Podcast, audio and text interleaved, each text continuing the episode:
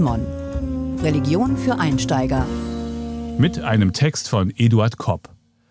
Wussten schon die Propheten von Jesu Geburt.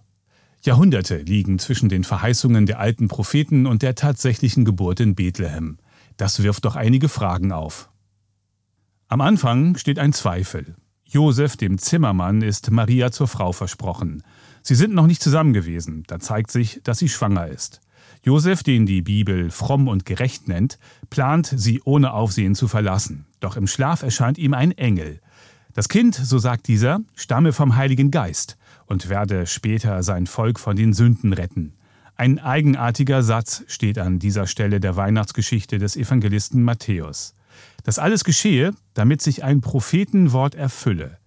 Siehe, eine Jungfrau wird schwanger sein und einen Sohn gebären, und sie werden ihm den Namen Immanuel geben, auf Deutsch Gott mit uns. Matthäus Kapitel 1 Vers 22 mit Bezug auf Jesaja Kapitel 7 Vers 14.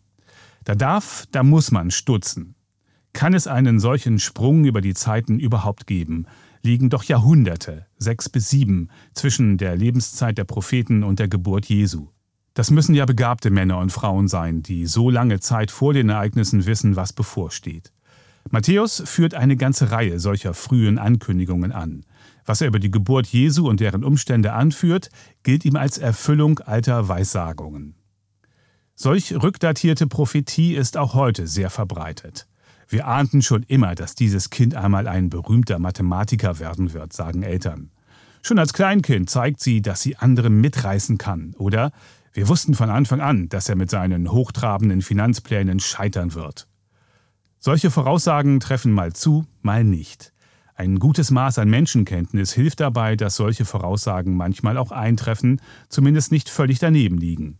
Aber 700 Jahre Vorausschau, das kann und wird nicht funktionieren. Nebenbei, wen Jesaja mit der Jungfrau meint, bleibt unklar. Man kommt schnell dahinter. Auch wenn sich solche Verweise auf alte Zeiten schön in die Weihnachtsgeschichte einfügen und diese aufwerten, dienen sie doch einem Zweck. Sie sollen unterstreichen, dass Jesus der über Jahrhunderte erwartete Messias sei. Diesem Ziel dient auch der umfangreiche Stammbaum Jesu zu Beginn des Matthäusevangeliums. Die Geburt Jesu, das Kommen des Messias, ist Ziel der Geschichte. Das Wort erfüllen ist einer der Leitbegriffe des Matthäus. Im Matthäusevangelium gibt es zehn solcher Erfüllungszitate aus dem Alten Testament. Die Hinweise auf die Propheten werten die Rolle Jesu zusätzlich auf. Er ist derjenige, der die Geschichte vollendet. Er wird die Armen trösten, die Mächtigen vom Thron stürzen, die Armen beschenken, Frieden stiften. Man darf beim Lesen der Weihnachtsgeschichte nur eins nicht tun, die Prophetenzitate als Voraussage verstehen. Propheten geben keine Prognosen. Sie sagen nicht etwas Zukünftiges voraus, sondern versuchen, die Hoffnung auf Veränderungen zu stärken. Sie sind Glaubenslehrer und mit Pädagogen zu vergleichen.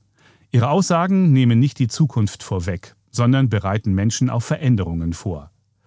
Geburt und Leben Jesu als Erfüllung der Geschichte zu sehen, ist ein großartiges Bekenntnis. Aber es birgt auch eine Gefahr, dass Christen die jüdische Vergangenheit und das Judentum abwerten. Das ist ein ernstes Dilemma. Doch die Bibel wird sowohl Juden als auch Christen nur dann gerecht, wenn sich die einen nicht auf Kosten der anderen profilieren oder das Alte Testament als Steinbruch für das Neue missbrauchen. Für christliche Herablassung bietet die zutiefst jüdisch geprägte Weihnachtsgeschichte keinen Anlass. Eine jüdische Familie bekommt ein Kind, das ganz im jüdischen Glauben aufgeht, bis es dann eigene Wege geht und das Reich Gottes verkündigt. Die Erfüllungszitate, die Verweise auf die alten Propheten, sind gerade eine starke Klammer zwischen dem jüdischen und dem christlichen Glauben. Sie unterstreichen Gemeinsamkeiten und sind alles andere als eine feindliche Übernahme des Judentums durch die Christen. Gelesen von Hans-Gerd Martens, Dezember 2018. Mehr Informationen unter www.chrismon.de